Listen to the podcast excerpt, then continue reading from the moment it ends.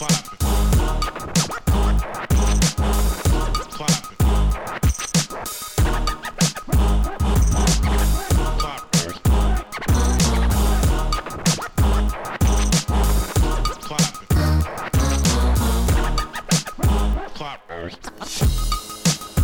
right, guys. Well, welcome back to the Away Team Podcast, brought to you every week here on Press Basketball. My name is Phil Boileau, aka Sporting Phil.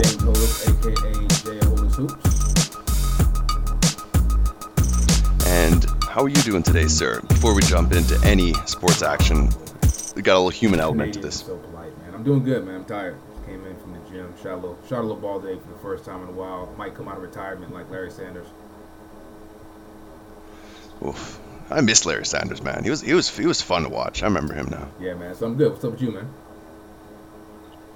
Uh, nothing much, man. Just finally uh, getting better. Had a little bit of a early season cold, but back in back in form. Uh, jumper's still off, but you know, always bringing the hustle. That, that was always my skill. I was always actually pretty terrible. That's why I started talking about basketball early on. I was just that kind of like, like I think Anderson Varejao was my was my idol. I think that was the closest I got to being good. Canadian Fred Hoiberg. Yeah, pretty you much. know. Except, eh, eh, except Fred Fred Hoiberg had way the more Canadian- skills. You're the, you're the Maple Leaf Kirk Hinrich. Oh, I'll take It's not a that. I'll take that one. It's not a compliment. I like that one.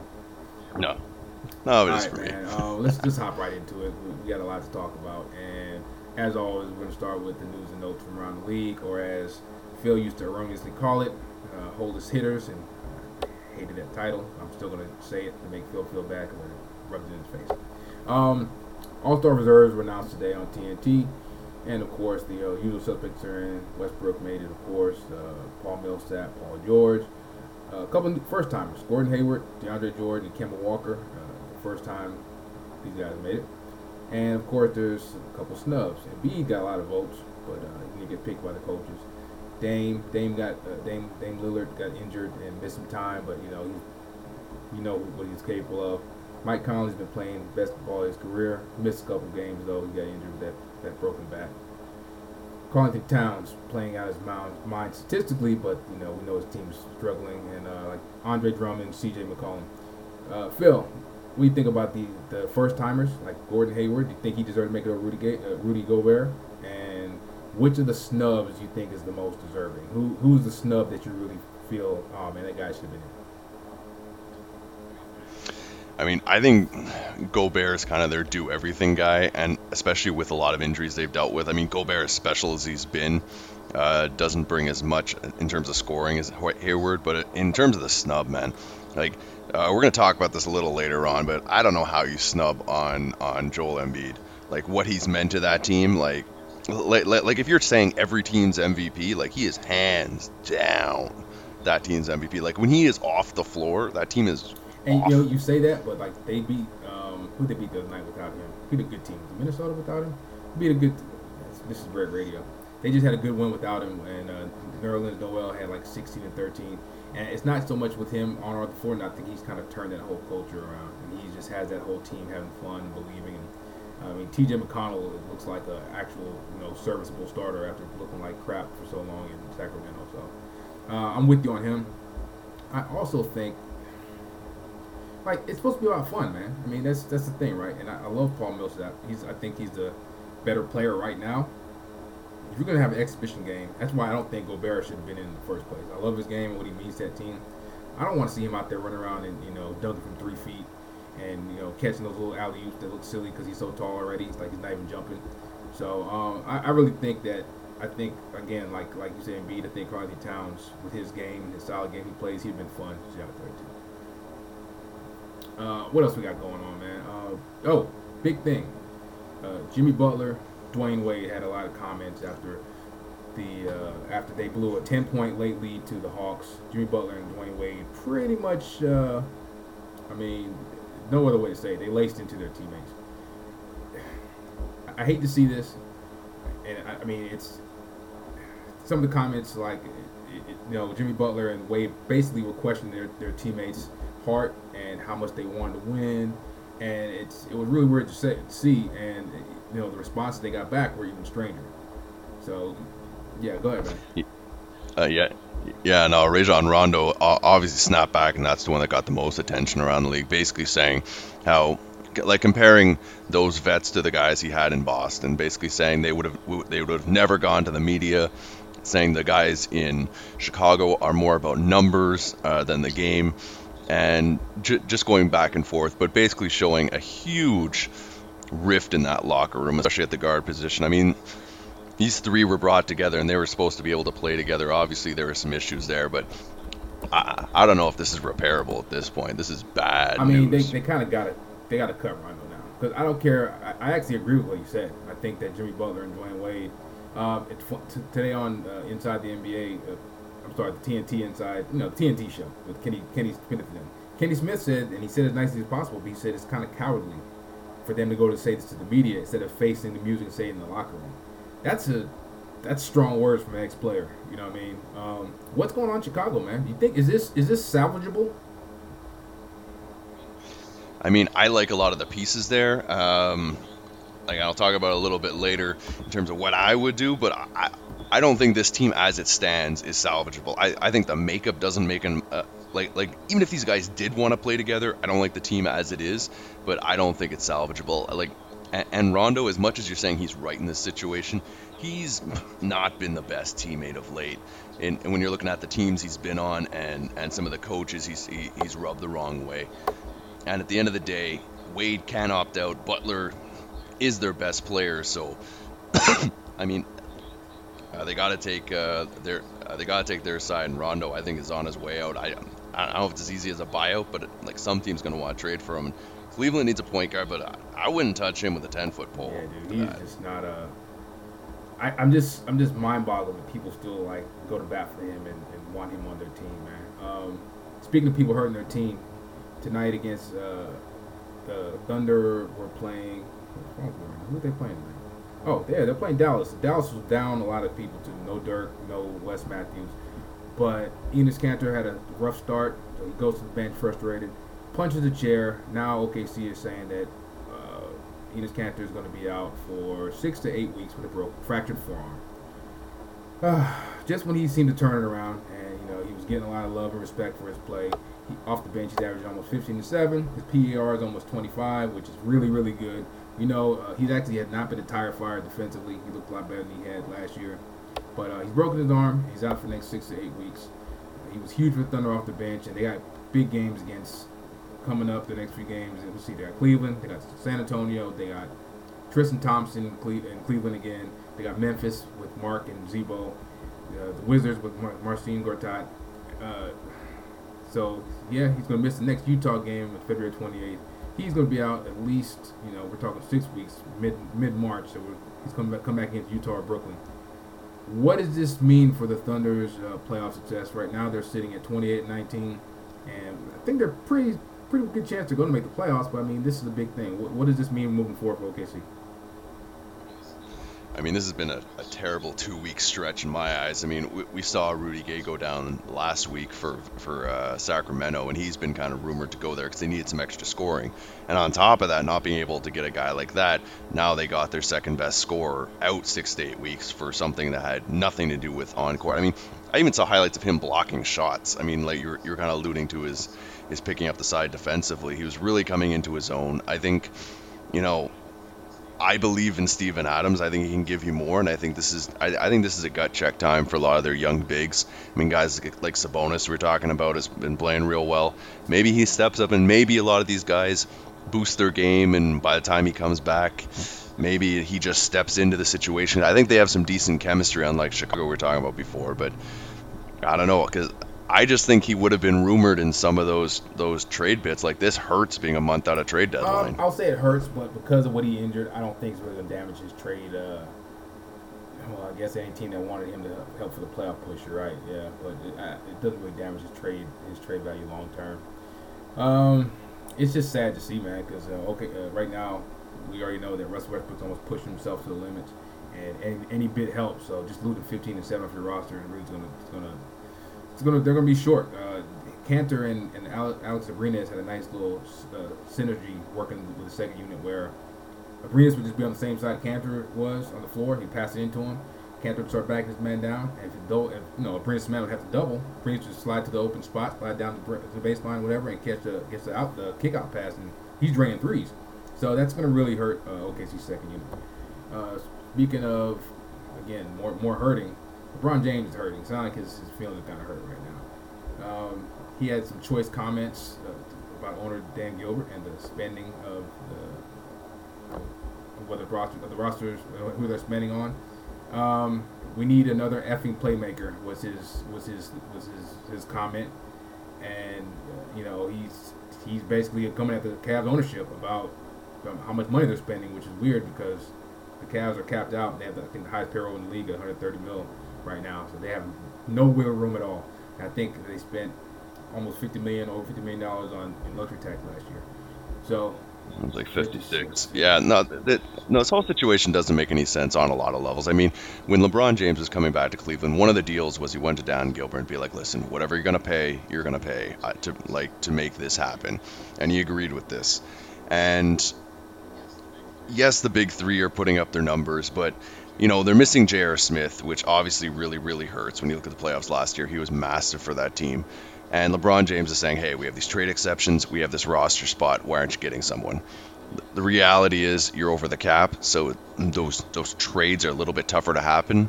I'm thinking they're kind of waiting for a situation like a Deron Williams to be bought out, and maybe to bring him in.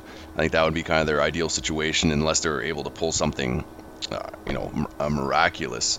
Um, like I was talking off camera to our guy Justin there from press as well about, you know, I would actually turn Love into a whole bunch of guys from Denver. I would actually take. Uh, I would just go there. I'd be like, give me Chandler, give me Gallo, and give no, me Nurkic. See, is that is that this, but is that trade? Whatever. Is that, is that the uh, trade can, you were talking about? No, no, it's not. No, it's actually not. Oh, if you want to hear this trade, so hold on, hold on, um, hold on. I, I actually. That, so, why would Denver want to move three guys like Nurkic, Gallo, Chandler for Kevin Love? Because Jokic's playing well, I'm just saying Jokic plays best at center, putting next to Love, consolidate your assets, keep. Is, is Kevin in, Love the asset just, you really want though? Do you th- do we think he's the asset we really want? We've already seen him on a. Ta- no, okay, fine. He's not. He's not. I, ta- I, I, just more wanted Wilson Chandler and Gallo in Cleveland than the other way around. So, yeah, if you're being fair, both sides. And this is. If you're being fair, both sides. This is not really a diss on Kevin Love. I'm just. I don't. He would be the guy say I guess if Nurkic, if, if we're saying Jokic is the guy, I still think you need probably a better defender and shot blocker beside Nurkic. You don't you don't need Serge Ibaka. That, that's actually a great but, one. Uh, a great one. So uh, go ahead, man. Go ahead. What, what were you saying? Um, but when, when we're talking about the Cavs and what and what the problems were, now uh, just quickly touch on it. Apparently, uh, the Knicks offered Carmelo Anthony for uh, Kevin Love and the Cavs said no. I, I actually agree with this. I think uh, Kevin Love fits their system a little bit better. Um, I uh, did you have any issues with them saying no to that um, one? No, not at all. It's just I mean, it's just really hard with Kev with with, with Melo, man. He's, he's damaged goods now because of his age. Uh, we know he's having problems with his shoulder. Uh, his knees are always probably going to be an issue from here on out, and he's just not as deadly as he was, you know, at, at his prime. He's starting to show a little decline as far as physically. He's still big and strong, but I mean, what he's one of the throwback players. What team really wants this guy who's going to just put up, you know, in a vacuum, stop the ball, and put up a whole bunch of shots every game? You know what I'm saying? So I, I can I can see why Kevin Love is, is more valuable and, and, a better fit for what they do in Cleveland. Uh, completely, and and we'll touch on uh, on Cleveland and how we think they're going to kind of progress after this in the second half. But I'm actually going to drop this trade, and I'll throw you the image because I actually tweeted it out. If anyone wants to follow me there on Twitter at Sporting Phil, and I'll drop the image right now. Um, I had a three-way trade. This was going to help the Knicks rebuild, and this was going to help um, actually the Clippers to beat Golden State, and it was going to help the Bulls situation. Just so just to break it down. This is gonna this is gonna piss everybody off. I'm doing this on purpose, man. The Bulls are actually pulling back in this trade. This is like everyone in the league moving. Uh, DeAndre Jordan, Blake Griffin, and Courtney Lee. So they're gonna then have Dwyane Wade. Rondo can still be there, I guess, with Courtney Lee, and then you got the big boys up front. To me, that changes. You know, instead of having all your talent in the backcourt kind of thing, put some up front, some in the backcourt. The Clippers get Carmelo Anthony sending there, one of the teams that he said he'd be okay going, and they also get Jimmy Butler. so I, I, I think Chris Paul with Anthony playing the four and Jimmy Butler, and you can get some other guys. Well, there's a lot of guys leaving as well, but they also get Robin Lopez, who I actually think could be a nice center with that whole squad. and then the Knicks kind of get a barrage of players, including probably some picks in this, including Doug McDermott, Bobby Portis, I'm really high on, Austin Rivers, Jamal Crawford going back there, Taj Gibson expiring, blah, blah, blah, blah, blah. Whole idea is you bring in some youth and probably some draft picks and rebuild around Kristaps. So you get uh, Clippers, you get the kind of CP3, Carmelo Anthony in Lakerland. Uh, sorry, in Clipperland. That's kind of fun. I think Jimmy Butler and Carmelo with CP3 actually is not the worst. Um, you, you, know, you can have my boy Luc Mbah a Moute running around them to play defense. And then in, in Chicagoland, I think it's kind of interesting having Courtney Lee next to Dwyane Wade and, and Rondo. I think that could that, that, that could kind of work in weird ways. Um, so, is there any part of this you uh, you like, or is this just a, a, a flaming pile of dog doo doo to you? Um, can you do a lot of push-ups? I'm all right. Well, I want you to start working your push-ups. I'm going to enter you into the astronaut program, so we can send you down to NASA, and you can get on a rocket, and we can shoot you into the freaking sun. this is one of if even I, I don't think. Come on, you kind of like think, it. You kind. It's no, it, it's confusing no, you because there's so many people no, involved. I'm looking at it. I, I, can I can I can look at NBA players and not get confused. It's just the Clippers would be. It's not a good team. Jimmy Butler and Chris Paul is nice, but Melo. How, how, how many ways can we see that Melo is just not one of those playing winning basketball? Now you got three guys who want the ball in their hands because Jimmy Butler is not going to just be like JJ Redick and run off, off the ball. He doesn't need to, somebody to pass him the ball like Blake Griffin does. So so now you got three ball dominant guys who are still talented. Robin Lopez is solid, backing everyone up. But I mean, Melo's not playing defense. So I, I, no, this is not this is not. This is not good. All right, my, all right. I guess the, my big thing is for the Knicks one thing, well, one thing, Bobby Portis. one thing, Bobby one thing killed the spacing in the Clippers because their best three point shooter is gone, and now Chris Paul is probably the best shooter on that team. Because now Austin Rivers, who we say we want to say about, he's actually hit threes this year. So you kill all the spacing in Clipperland. Um, Melo can shoot. Melo's a, a good a knockdown standstill shooter, so that's true. Um, Chicago, oh man, it's so ugly. Dwyane Wade, Courtney Lee, quite great. The main thing is New York, though. The Knicks. Um, yeah, you got Porzingis, but now you Jamal Crawford, Austin Rivers, Taj Gibson. No, this is Doug, Dougie McDermott. You can shoot. This is just like you're like you're some kind of mad scientist. At least it's not the worst yeah. though. You you said worse. You said that Stock, Stockton was better. than I mean Stockton was better than Magic Johnson. So. Yeah, no, that one was way worse. Um, but yeah, so this is uh, these are some trades because obviously there's uh, between the news, all that stuff in uh, Chicagoland, um, uh, the, the, ongoing thing with Melo with the Knicks, and now we're hearing some stuff with the Cavs. The Cavs weren't actually involved in this, but I was just trying to think of some ways to appease the world, get them in some better spots, and uh, maybe make uh, some people happy on the other side. Did you tell me that? Did you tell me that Charlotte might be a good spot for Melo? That was one of my mad scientist things, just because I thought they could use some front court scoring, playing them at the four. That was not bad. That's not bad. Um, and I was, and I wasn't sure what you're gonna bring back for him. Like, like I think ideally, uh, like I would get like a uh, uh, Kidd-Gilchrist, and then you have Batum playing there. So if you can get Kidd-Gilchrist to play with Porzingis to build around, and maybe get something a little bit else. I don't know, like a Zeller, I don't know, whatever who knows? But uh, you know, this is just trying to make people happy. But what, what's not going to make people happy is in the second half when we talk about some teams that are trending up, some teams that are trending down, and there are going to be some surprises in this one, and some and the way a lot of teams started the season. Uh, I don't think they're, they're liking uh, how they're looking right or, now. As I call it, this is going to be about the Ball Street Market, baby. Ball Street Market. All right. Catch James and I on the other side of the Away Team podcast. Wish, baby, from way downtown. What you mean you ain't never heard about the Away Team? What you mean you ain't never heard about the Away Team? The Away Team? And the Away Team? Those guys, that's your way. And welcome back to the second half of the Away Team Podcast. This week I'm James Holas, joined by Phil DePill. Um, and now we're gonna do something a little different. What's up, people? We're gonna. So I've just noticed a lot of the really elite teams, uh, even the not so elite teams, but a lot of teams are struggling right now. And there are some teams that start off the season looking like dog do. They're actually playing a lot better. So we just did like a little start market thing. And we're gonna talk about a couple teams. They're trending up, they're trending down, and then do you buy or sell them due to that trend? I mean, or do you just hold? Whatever. So, um, go ahead. You start off, man. All right, so all these teams that we're talking about is that it's as of December 26th inclusive their record. So first being the uh, maple syrup drinking fan that I am, we're going to start with the Toronto Raptors. Um, they've been six and ten since uh, just after Christmas.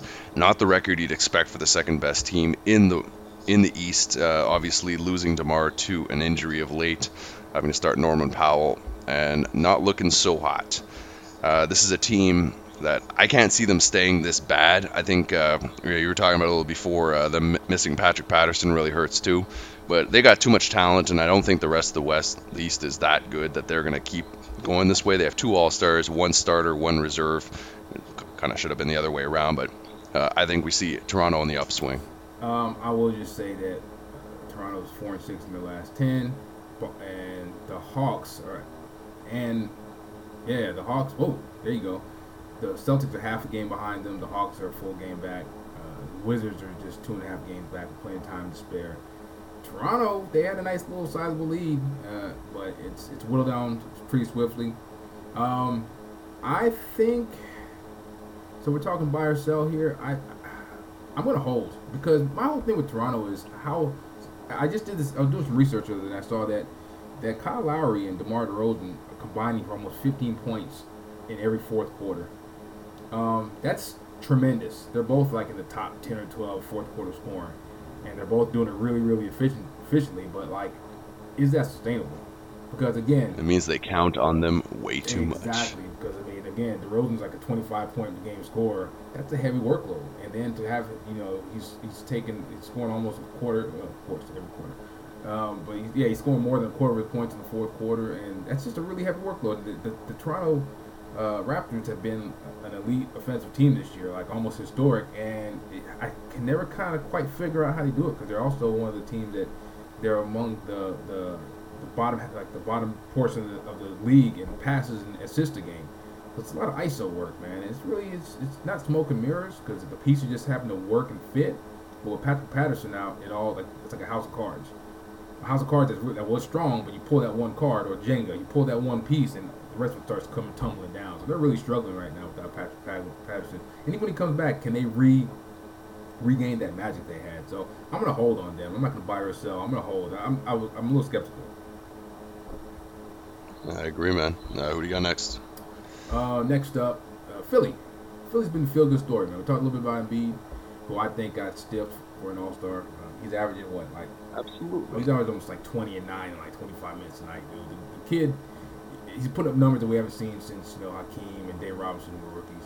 Those kind of players. He's he's transcendent. I think um, it's even to the point where there's some Philly radio guys who are you know starting to saber rattle and yelling about how you know Philly's the, the ownership and management is stupid for not playing him more because now there's a playoff spot, a mere four and a half, uh, four and a half games, you know, games back of a playoff spot. That's ridiculous. Oh, he almost tweaked his knee. Did you see that I highlight? see How it kind of like bent over and he coming back. I, I watched. I was like, oh no! Yeah, so I was like, of course, I mean, they want their they still they still get more talent in the draft. This is the last year, I think. Obviously, next year And- we're gonna start building. and it's not like they don't have backups too, right? They still have Noel. It doesn't matter. The, point is like you don't change everything. The whole plan is to keep this kid healthy and upright and get him his you know first year of NBA experience on his belt. Get his body right this summer, and then next year unleash him on the league. That's fine. But, yeah. So um, Philly, I think they're what do we say? What's their record since uh, since uh, since Christmas? Philly's ten and five since 26 I inclusive. think something like like like eight and two in their last ten or something, something ridiculous like that. Exactly. That's awesome, dude. Like I said, they're to the point where they're even without Trust the process. trust the process, man. That's that's incredible to me. You know, and- and Dario Saric has been balling out too, man. I gotta give him props. Yes, I think he's averaging like um, like ten and five, and he's a, a, a dynamic kind of scoring threat on the wing. So I'm gonna buy it, man. And I don't care if they make the playoffs. I don't care if they go on another 10 game losing streak. The fact is, like, people actually care and are watching Philly again. And you know, uh, Robert Covington.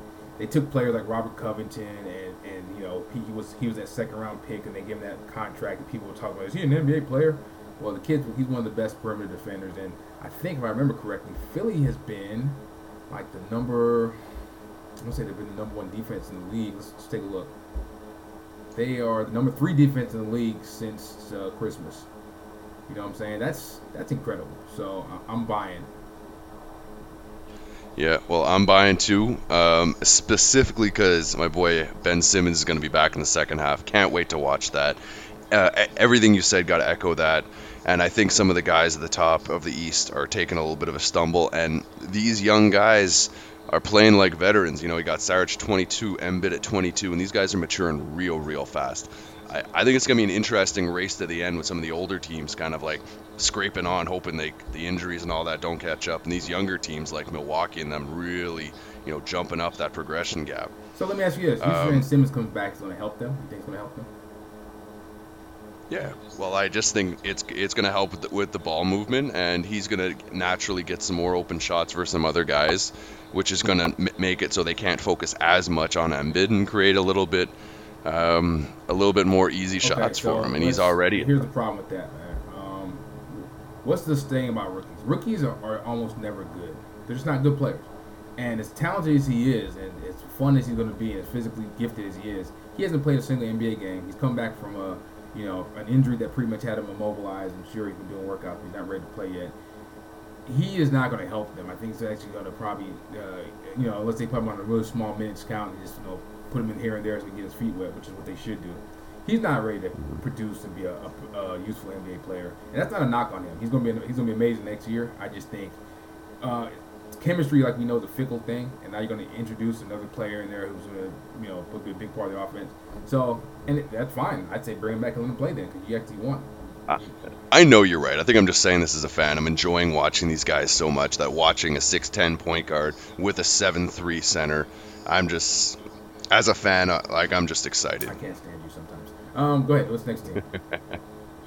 All right. Uh, after that, let me see the order we had. We had the Atlanta Hawks. Atlanta Hawks 12 and wasn't 4. next. Cleveland was next.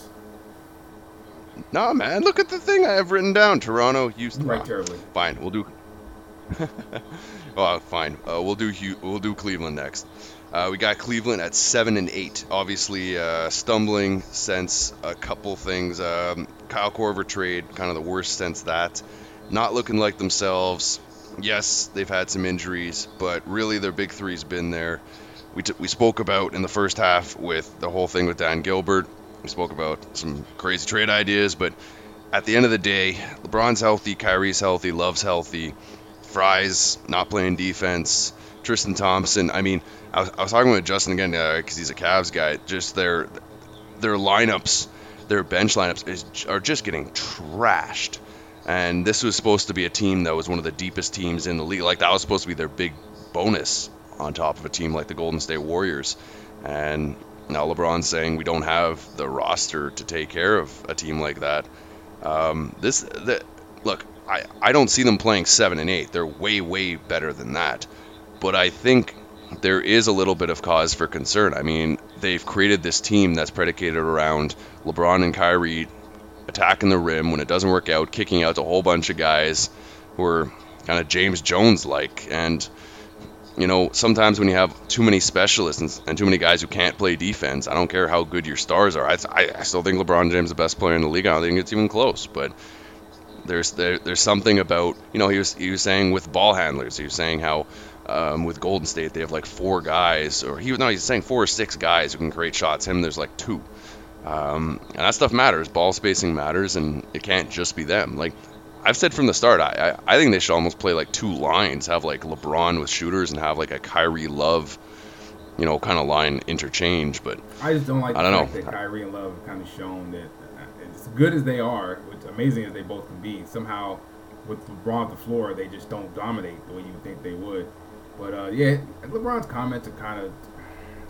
I get it, man. They've lost five times the last seven games. He said They're not better than last year from personnel standpoint. The top heavy is crap. He said he didn't say crap. Um, and he said he needed an effing playmaker. He's speaking very strong. You know, these are strong words of decoration from him. But I mean, you know, um, the GM had to speak out and urge. He said this is not appropriate from a teammate perspective. Um, boy Tristan Thompson has some things to say about it. Tristan said, uh, "Bron's comment is what it is. I really don't give a blank. You know, I just got to keep playing better." So, but you know what's funny? It's Groundhog's Day, bro. They did the same thing last year. Cleveland did the same thing last year. the same thing the year before. They had, they struggled a little bit. First year of LeBron, I think, they, weren't they like 20 and 20 at one point or some nonsense, 15 and 15? He thrives in controversy. I don't think it's that. I think it's the fact that uh, LeBron James and, and by extension, the the Cavaliers are hyper, hyper, hyper analyzed. We know good and well that they're the best team in the East. We know good and well they're going to get to the finals. And we're already, we know J.R. Smith was a big part of their team, which is nuts to say because I, I, would hate for him to be my team, but LeBron James has reined him in, and he hasn't played a single game yet this year. We know Kyle Korver is not acclimated yet. We know all these things, and yet and still, what's wrong with the What's wrong with the Cavs? And LeBron, this is my thing. I respect LeBron. If he says something like this, people better pick up a step of notice. But at the same time, he even needs to realize it's the regular season, man. Look what's happening right now to Houston. Look what's happening to you know Toronto. This is what happens regular season. Teams go through funks. It's, it's okay. So um, I'm gonna just me personally. I'm, I'm gonna I'm gonna I'm selling the I'm selling this for the Cavs. They're, they're trending downwards, and or or I guess I'd say I'm buying the Cavs because we know at the end of the day they're gonna come out of the East. Absolutely. All right, so who you got next? Oh, what's next? I give you the right order, man. Next was the Wizards. Um, so you go ahead, and tell us about the Wizards because me and you we, we planned this out before, but I didn't write down the, all the records on that kind stuff. I'll say this: the Wizards. Right. let me start off. I'm sorry. The Wizards started off, and I was really what am I doing? I just I told you to take it, I took it right back. So the Wizards, uh, they started the season and they looked like a joke. They were an absolute joke. After this summer, we heard talk about Wall, Wall and, and Bradley Beal didn't like each other. Um, they're the guy that they signed. Uh, what's my guy's name? Uh, Mahinmi. Ian. Uh, he hasn't played a single game yet, or he, did he play a couple games? But he never. He's just not back. He, they paid him that money to be a you know a, a, modern center who rebounds and runs runs the floor. He hasn't he hasn't played and, and had any impact. Um, their bench has been atrocious. They were losing games, and they turned it around. John Wall got himself started in the All Star game now, uh, and Scott Brooks has looked vindicated. He looks like he's getting the most out of this team. Um, go ahead, take over from there. We'll talk about the Wizards. Well, on top of that, you got Otto Porter balling out. He's playing real well. Otto Porter since Christmas, uh, not Otto Porter, the Washington Wizards have been 12 and 4. Actually, that's the best record of anyone we're talking about today. Um, which for me is crazy because I've never been a big fan of this team. I mean, anyone who listens to me knows I'm not a big fan when both your best players are in the backcourt. Um, but on top of that, like I didn't really believe in Beal. I mean, his knee's holding up for now. Wall's a super talent, but does it always translate into wins? I don't know. And that front court just really scared me, but not in a good way. Like Beef Morris giving up a first round pick for him last year. Gortat, like I like these guys, but like, like it's kind of like Toronto for me. Like, like these front courts.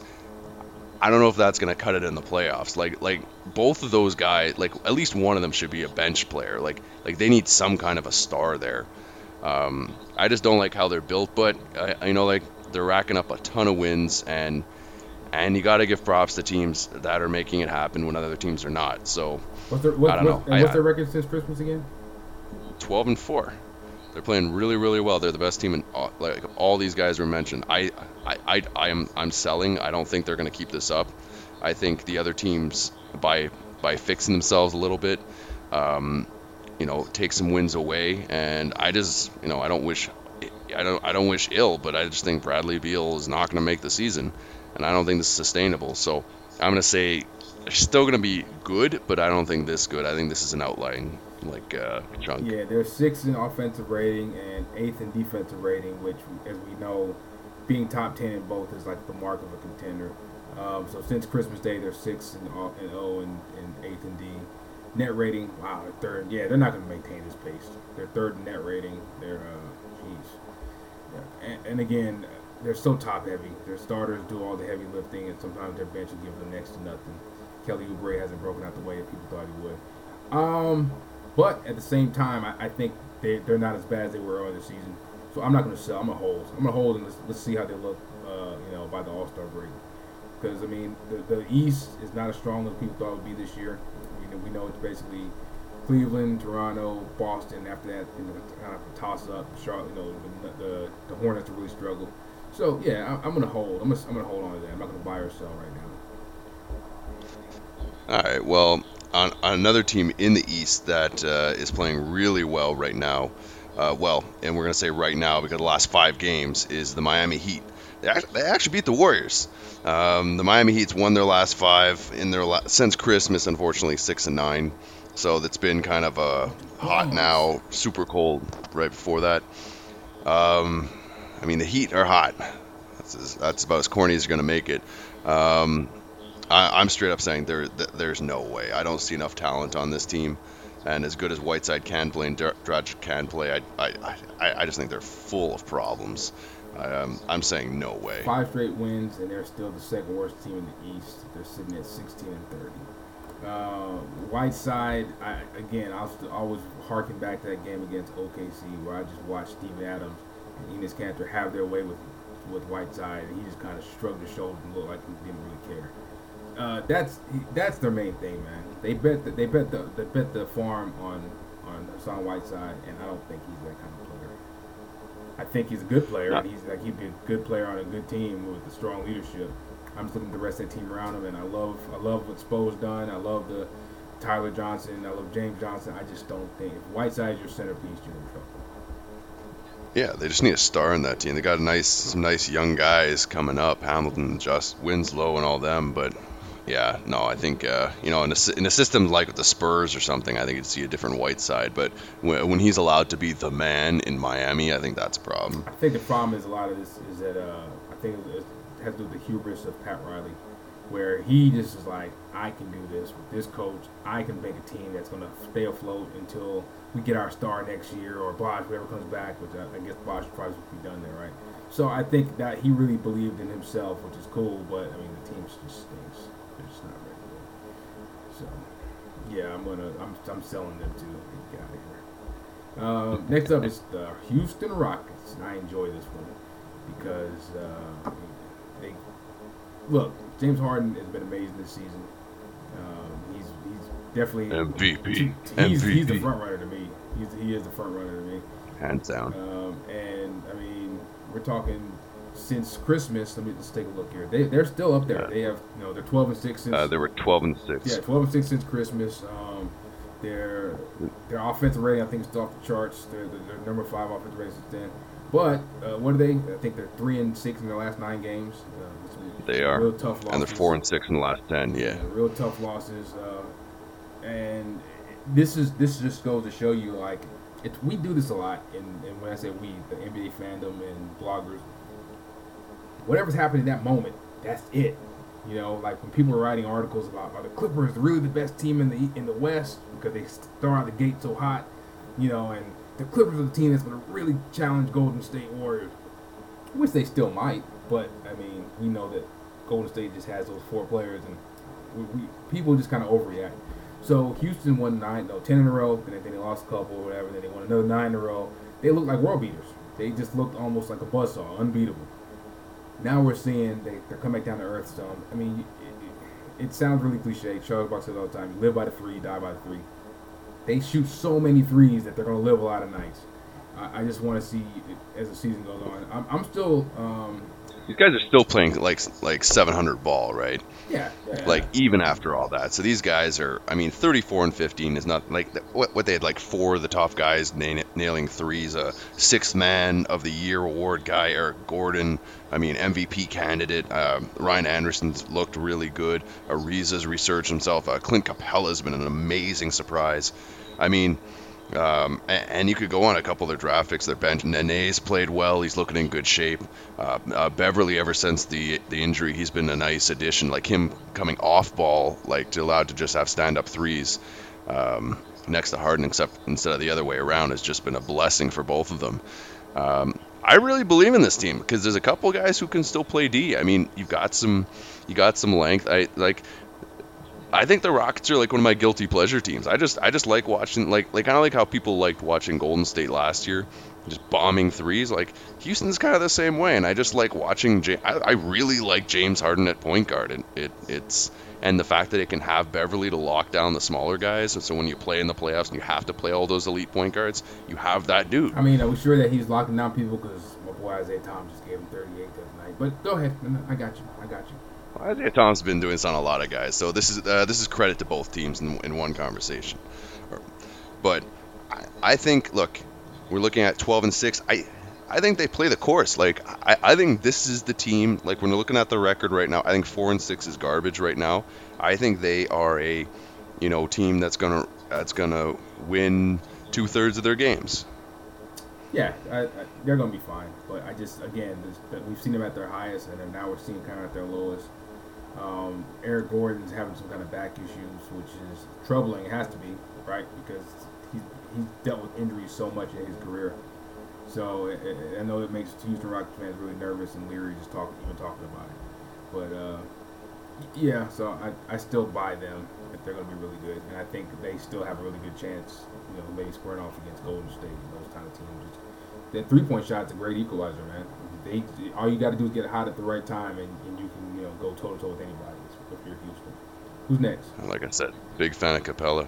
Uh, last one I have on my list is, are the Atlanta Hawks. I was really sour on them at the start, and I thought I was looking amazing calling this the whole time, but they've gone 12 and 4 since Christmas Day, and uh, looking good. Uh, this is a team that, you know, Dwight Howard's gone home, Millsap looking good, Bazemore, uh, Schroeder's really stepped up his game. Um, uh, look, I'm gonna have to stick to my guns and say I don't see them going 12 and 4. I think they've just been playing well of late, and I think something's gonna break there. I can't see it. I think uh, I would sell high on these guys. I don't. I don't understand this team because I think there's you know reports of them being a few days from blowing it up are probably pretty well substantiated. And we heard it from from luminaries like Marc Stein and all these guys were reporting that you know Millsap was in the trade market, and they sent off Kyle Korver. I thought it was the first domino in the set that was going to fall. Instead, they reversed field, took Millsap off the market because they, they were winning 12 and 4. Let me see. They are fifth in defensive rating, and that just, it doesn't make any sense. Um, I think they've been struggling offensively. You know, they're not they're not that great over the even know, even all these wins. They're only 20th in offensive rating. That's crazy. Well, they don't have a ton of guys. I mean, losing Korver in the trade, losing Carroll years back, losing um, uh, the starting point guy, losing Horford matters. Uh, I mean, I mean, I'm looking at their stats. Their leading scorer is 18 points a game in Millsap. Then there's 17.6 in Schroeder and 13.7 in Dwight Howard. I mean, those aren't big numbers, right? The, at the other end of that spectrum, though, we can look at. I hate to reference this because Hawks fans. I mean, it's an array of Mean, a silver lining. What did that make you think of? You know, a team of really good but not great players who can really defend. That makes you think of the Detroit Pistons in 2004. Um, mm-hmm. And that you can win a lot of games that way, man. You can win a lot of games that way. I don't think they're gonna. Can they beat the best of the best in the East? No. I, I, I don't know, man. I think this is the sort of team who's going to consistently beat the teams they should beat. I think that's their makeup. Uh, but I think the teams they should beat are the ones like just out of the playoffs, like I don't know. I think these guys end up five six max. Yeah, I, I just think there's so right many. Now, right now, they're fourth in the East. The Wizards are chasing them down, but other than that, think about this: Wizards are fifth and they're fourth. Uh, the Pacers are still struggling to get together. The Hornets are really struggling right now. Uh, the Bulls, I don't think. You know, and I think I think Milwaukee's going to actually going to leapfrog the Bulls. Watch out for them Bucks. I was about to say, you read, you read my mind, brother. But you know, they're like five and a half games behind Atlanta, and you know, the Pistons are still scuffling along. Ten. So, I, I think Atlanta, again, it's been shown that there's a difference between regular season great teams and real great teams. You know, like the teams that are built for the playoffs. Right now, I think Atlanta's really built for the regular season, so they're going to win a lot of games. I think they're going to stay right there about four, four or five. Um, playoff time's a whole different, you know, ball of wax. So. Yeah, I super worry about the playoffs when it comes down to when someone tries to take take Millsap out of the game by doubling him up and you're relying on Schroeder and Howard. I just don't see that going well. I, I was going to pitch one more about, about the Clippers, right? Because uh, even as is right now, they're you know they're, going to lose a lot without Blake just came back and played a game. Um, where were we the Clippers? They're still fourth, and somehow they're seven and three in their last ten. Somehow, you know, they're still a, a game up on Utah, two games up on OK, uh, OKC, and Blake. These guys have seven players averaging double digit points. So you know, we just talked about the whole thing about you know, kind of like Detroit. They they got to they're doing it by committee. They're they're doing it by committee. Um, I, I mean, of course, I think we kind of got to buy them because we know that when Chris Paul gets back, they're gonna they're gonna be desperate. They know what they know what's at stake. I think they still think at their best they're probably can play with Golden State and the Spurs of the league. So, are you? And on top of that, it's contract year for a bunch of these boys too, right? Yeah. So what do you, what do you think? Buyers, you buying or selling the Clippers as, as maybe legit contenders towards the end of the season? Is this the year they get to the West Conference Finals? Can they do it? I like I like their bench. I'm I- I'm gonna say buy because I'm looking at this bench. I li- I think the addition of Speights. He's averaging 10 points a game and only 16.5 minutes a game. Um, um my boy Luc Mbah a Moute. I, I think Raymond Felton was kind of an underrated addition there. Uh, Brandon Bass, some toughness. They got some guys who can shoot. Uh, as you said, Austin Rivers. Like I like teams who can throw a lot of looks at you, and that's a team. And they have Alan Anderson. Alan Anderson to me is their uh, lucky horseshoe. So assuming health, I think and I don't really love the, the the rest of the West. Like like I can have serious holes in every team, and when it comes down to it, like I said at the start of the year, if they can get their stuff together, this team can punish Golden State inside. Can they do it consistently? Can they slow down the pace? Like, do they want to slow down the pace? Like, you know, can they defend? Look, any team playing Golden State is going to be a brutal ask, but this is one of those teams that I think can punish them in the right spots and we've shown that being physical with Golden State is one of the ways you get at them. And the, this team is full of physical people. You know, Pierce, Griffin, Jordan. Get out of here, Paul Pierce. He's he's he's just he's not a difference maker anymore, man. So my thing with them, with and it's always gonna be the same with Chris Paul and, and the Clippers. When your best player is six two and he's a great shooter, intelligent player, he's a floor general with all the confidence, all that good stuff. When it comes down to in the playoffs, he just does not have that kind of dynamic game that's going to go next level. He can go next level. He'll explode for 30 here and there, you know, 40 point game. He's great. But he is such a control freak. I think that's almost like to his detriment. Where and this someone brought this to my attention, and this is this makes a lot of sense. The reason Chris Paul's assist turnover ratio is so sterling, and he is such an amazing player. He knows exactly what he can and cannot do, and he doesn't take risks. He's not a risk taker. You know what I'm saying? So when it comes down to it, and sometimes you gotta just you gotta just be able to just jump off a ledge sometimes and, and take risks in, in the NBA. And some players can do that. Blake Griffin's the kind of guy who can do that, but they won't turn the offense over to him more than they do. And I think it's going to come back to bite them. It always comes back to bite them And then. When Chris Paul is trying to micromanage a game against an elite team that you're playing, you know, six times in, in a two-week span in Game Six. So that's my take on it. I get it. All right, guys. Well, this was the uh, what are we calling this one again? The Ball Street Stock terrible Exchange. name. What's wrong with you? Why'd you come with that? I don't know. I, I don't know. Uh, a little birdie on my shoulder uh, made this one. This is our Ball Street Stock Exchange. Hey, so before we go, before we go though, I know it's I know uh, they're trying to get us off the court because the game's about over. So right now in the East, the Bucks are a game back out of the eighth spot. The Pistons are a game and a half back. The Knicks are only three games back. Right now, Chicago is, is sitting at eight, and then Charlotte's in seven. How do you see that playing out by the end of the season?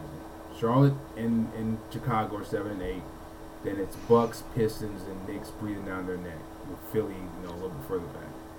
How do you see this playing out? Or do, do you see this exact same order staying and It doesn't change. exact same, but Chicago and Bucks change. So you think the Bucks are in, Chicago's out, Pistons still out. Yeah. Yeah, I, I think Pacers. I think Turner's looking nice, I, and and I think Paul uh, Paul George's up for an upswing, and, and Charlotte Hornets. As much as I don't like their players, I, I, I think they're good enough, and, and I and I know better than to say that. I don't know. I just trust them better than these other teams, and um, yeah, there's too much again. Okay, and, Uh, and- and- yeah, and I can. with, with Golden State, uh, they're playing amazing right now. San Antonio's only two and a half games back. They're eight. Everyone's been sleeping. Yeah, everybody's sleeping on Uh, San San Antonio's playing 800 ball. Like, like they're eight and two. They have the same record. And la- they're on a five-game win streak. Their point differential of of 8.9 is second in the league. Like, like uh, uh, San Antonio. Like, like, like we're talking how good Golden State is. Like San Antonio is way better than the rest of the league. Like San Antonio would easily be dominating the East, easily, and that's including Cleveland. Wow. Okay. Do you think they have a shot at the one seed? Um, it's tough with Pau out. I think I. I don't know. It's like, can you see Golden State resting their guys? Like, I think that's the only reason that happens. I think Golden State is good enough that they can e- easily beat most teams. So I'm gonna say no, just because I think there's too much out there talent. I just think the Spurs system, coaching, and all that is just maximizing everything, and they're just Greg Pop just has to go down as like a top three coach ever in my mind. Here's the good thing about what San Antonio's doing. I don't think they're gonna overtake Golden State either. Golden State has the pride and the drive where they're gonna they'll kick it on. They'll keep the they're not gonna hit the pedal to the metal like they did last year, but they're gonna keep the pressure on everybody. But I love it because San Antonio's not gonna let them relax. He's not gonna let them start resting players down towards the stretch and saying, you know, oh, we got a six, seven, uh, seven game lead. We can we can really take the full throttle and make sure everybody's healthy. They're gonna make them expend energy, and I like that. That's dope. Yeah, I agree, man. Well, listen, guys, I want to thanks for uh, listening to another episode here of the Away Team Podcast. From James and I, you can catch us on Twitter and everything in between. Catch a lot of great articles on Say pressbasketball.com. my hat name. I was even Say my hat name. Say it. at J Holas Hoops. And he's at It's a good follow, man. Yeah, you got it right. I, and I have tons of crazy uh, wrong wrong trade ideas. You can make fun of me there. He's a horrible player. All right, man. Block me if you will. All right, guys, that's the last buzzer. Catch you next time.